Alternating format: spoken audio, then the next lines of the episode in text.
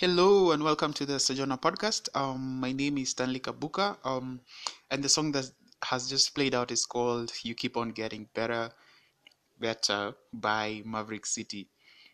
And so I trust that you are well, that you are keeping on well, and yeah, you're keeping all safe, and also um, are keeping the faith, uh, which is of very um, utmost importance to us all, um, above all all else that is happening and so, yeah, um, welcome to today's podcast where we'll be looking at um, this podcast, which I have um, I have titled "I Know How This Story Ends," or you may also call it "Our Will versus God's Will" or "The Battle of the Wills."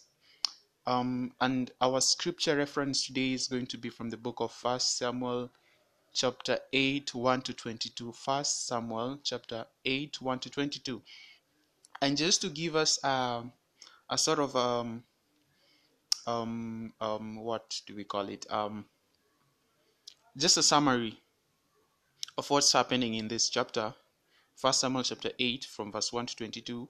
So we get this scenario when uh, Samuel is now of old age, and his sons do not follow his ways and go after dishonest gains, bribes, and perverted justice.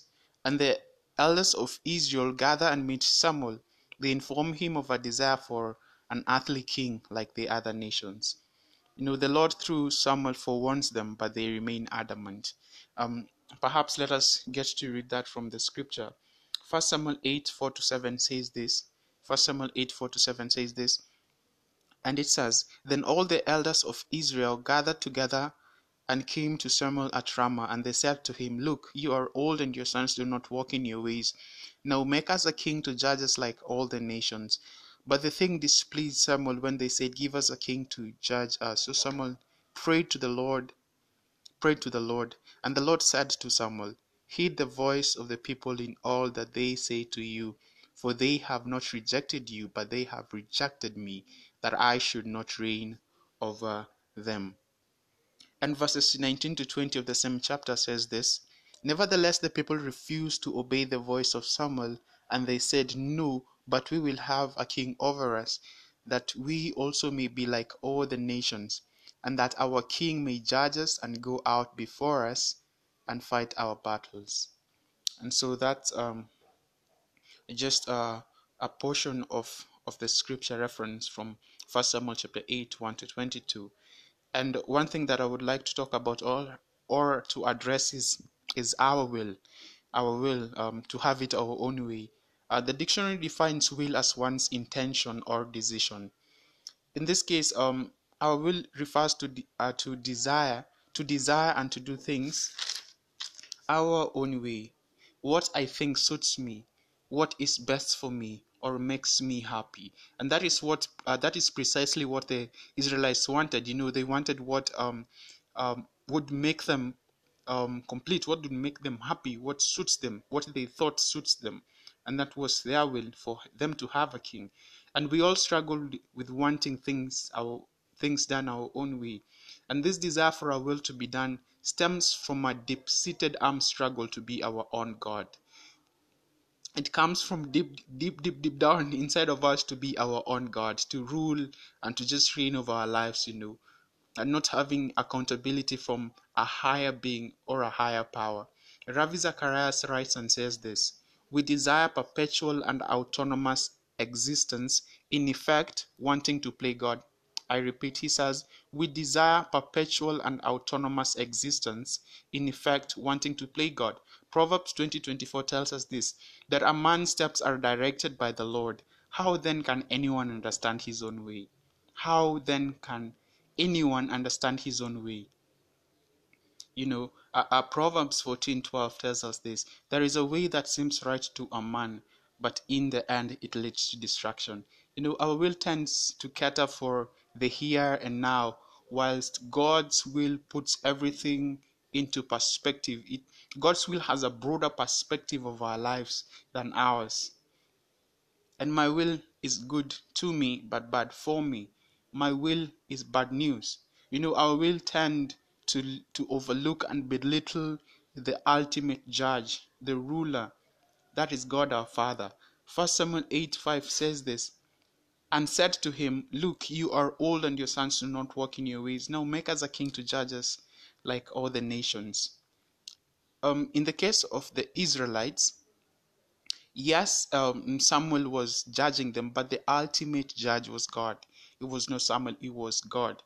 And therefore, um, our will tends to overlook and belittle the ultimate judge, the ruler of our lives, and that is God. And this, um, and my unreasonable desire for my will to be done.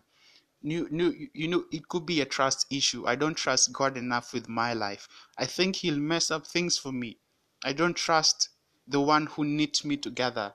You know what? Irony. I don't um have faith. I don't trust god's perfect will because i think he he'll mess things up you know.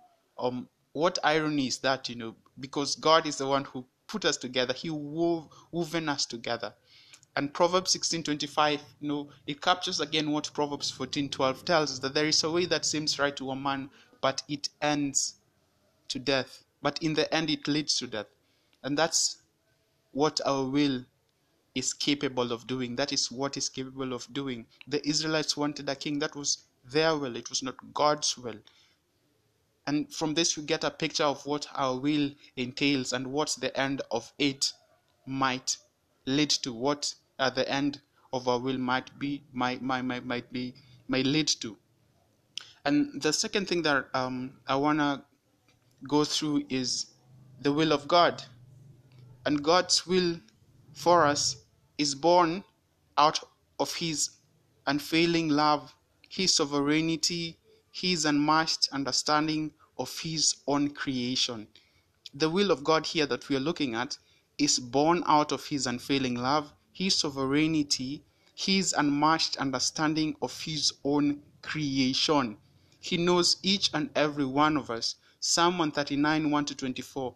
But let us look at um, verse 13 in particular. It says this, verse 13 to 17. It says, For you created my inmost being. You knit me together in my mother's womb.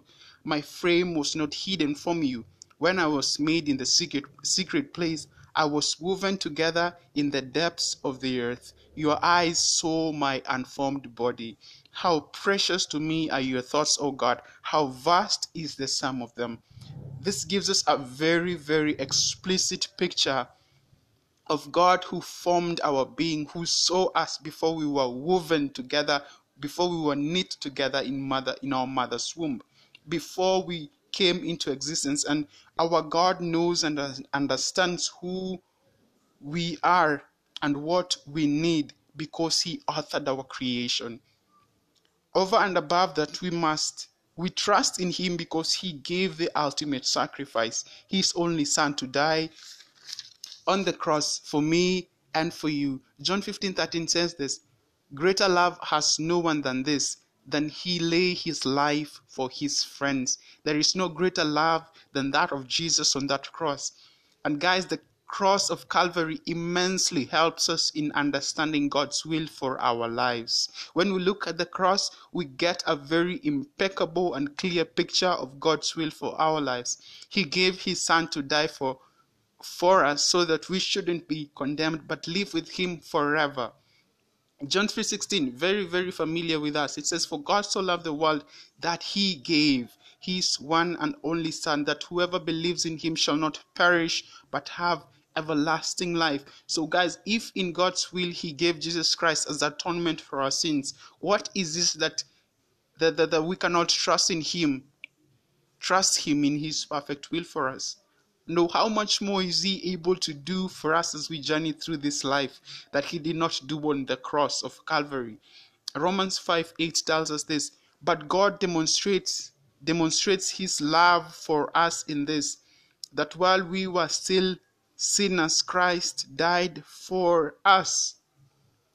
God's will through Christ Jesus caters for our eternity. How much does God's will have in store for us as we journey through this life? No, how much more does God's will have in store for us as we journey through this life? God's perfect will through Jesus Christ cater for the permanent, for eternity. Can He not do the same for the temporal, for, for, for the mortality that we that we that we find ourselves in right now here on earth? And Jeremiah 29 29:11 gives us this. It says, "For I know the plans I have for you," declares the Lord, plans to prosper you and not to harm you, plans to give you hope and a future. God's plans, God's plan for our lives is mind blowing if we choose to trust His design. Proverbs 3 5 to 6 says this Trust in the Lord with all your heart and lean not on your own understanding. In all your ways acknowledge Him, and He will make your paths straight. Proverbs 16 3 says this Commit to the Lord whatever you do, and your plans will succeed. Commit to the Lord whatever you do, and your plans will succeed. And guys, the cross outlines God's will for His creation. The cross outlines God's will for His creation. The cross paints the the, the, the, the most explicit picture of God's will for his people. The cross paints the most explicit picture of God's will for his people. Psalm 34 8 tells us this Taste and see that the Lord is God. Blessed is the man who takes refuge in him. And God's will for his people couldn't be more clearer at the place of the skull, at Golgotha, at the cross. At the cross. When we look at the cross, we see God's will so perfect for each and every one of us. And the third thing that we're going to look at is God's love. We have looked at our will, God's will, and thirdly, we look at God's love. And, and allow me read Hebrews 12, Hebrews 12, 5 to 9. Hebrews 12, 5 to 9 12 5 to 9 and it says this and you have forgotten uh, uh, sorry and it says and you have forgotten the exhortation which speaks to your sons my son do not despise the chastening of the lord no be discouraged when you are rebuked by him for whom the Lord loves, he chastens and scourges every son whom he receives. If you endure chastening, God deals with you as with sons. For what son is there whom a father does not chasten? But if you are without chastening, of which all have become partakers, then you are illegitimate and not sons. And so um, this couple of verses in Hebrews 12 5 to 9, it goes on. It tells us about correction. It tells us about how the Lord disciplines those he loves and his correction and discipline is born out of love for his children you know what catastrophe it is when our god leaves us to drown to drown in the raging waters of our will what catastrophe is it when god just leaves us to drown in the raging waters of our will romans chapter 1 you know it just paints a picture of this you know, turning aside from God because of our sin is a gateway to empty things which cannot profit or deliver, for they are nothing. You know, the hard discipline is God's clarion call for us to come back home. You know, He pursues each and every one of us. Second Peter 3 9 says this. It says this, Second Peter 3 9 says this, the Lord is not slack concerning his promise, as some count slackness, but is long suffering towards us, not willing that any should perish, but that all should come to repentance. That is very key for us, you know, that He is long suffering towards us, not willing that any should perish, but that all should come to repentance. God's desire is that for all of us to finally come to Him and receive Him. First Timothy chapter 2, 3 to 4 says this For this is good and acceptable in the sight of God our Savior, who desires all men to be saved and to come to the knowledge of the truth. For this is good and acceptable in the sight of God our Savior, who desires all men to be saved and to come to the truth. And we are grateful that the Lord pursues us, you know, through discipline. It may be hard, it may be tough to take, but He's pursuing us to bring us back. We bless the Lord because He won't let us drown in the raging waters of our will, but He will pursue us through through through through through the tragedies so that we come back to Him. I mean that is just um, that is just mind blowing, and so we get a very good picture of the Israelites here. They want a king. That's not God's will. That is their will. We know what our will is capable of doing. We know what God's will is. When we look at the cross, we see God's will. We see it very clearly, we see it very explicitly. When we look at the cross, we see God's will. We see God's will for our lives. And we see God's love through correction, through discipline. So, how much more should we trust in Him? My call for us is to trust Him, even when it does not make sense, because sometimes it what it, it will not make sense, you know, whatever that is happening. But let us trust the Lord, even when it does not make sense. Let us put our hope in Him. Let us trust Him, even when stuff doesn't make sense. We know that He is good and anatuwazia mema. So let us trust the Lord. Let us keep on trusting Him because His perfect and good will is was um, outlined at the cross. From the cross, we see God's perfect will for us. So let us trust the Lord in everything that is happening in our lives and let's commit our lives to Him and thus um, always acknowledge Him and trust in His good and perfect will for us. Uh, and, before we end this uh, podcast, I would love to read um, you a poem by Richard Baxter. It's called Lord, It Belongs Not to My Care. And I will read the first three stanzas. And this is what the poem says Lord, it belongs not to my care whether I die or live. To love thee and serve thee is my share, and this thy grace must give. If life be long, I will be glad that I may long obey. If short, yet why should I be sad to welcome endless day? Christ leads me through no darker rooms than he went through before. He unto God's kingdom comes must enter through this door. And so that's Lord, it belongs not to my care, but by Richard Baxter. A very, very um beautiful put out together poem here.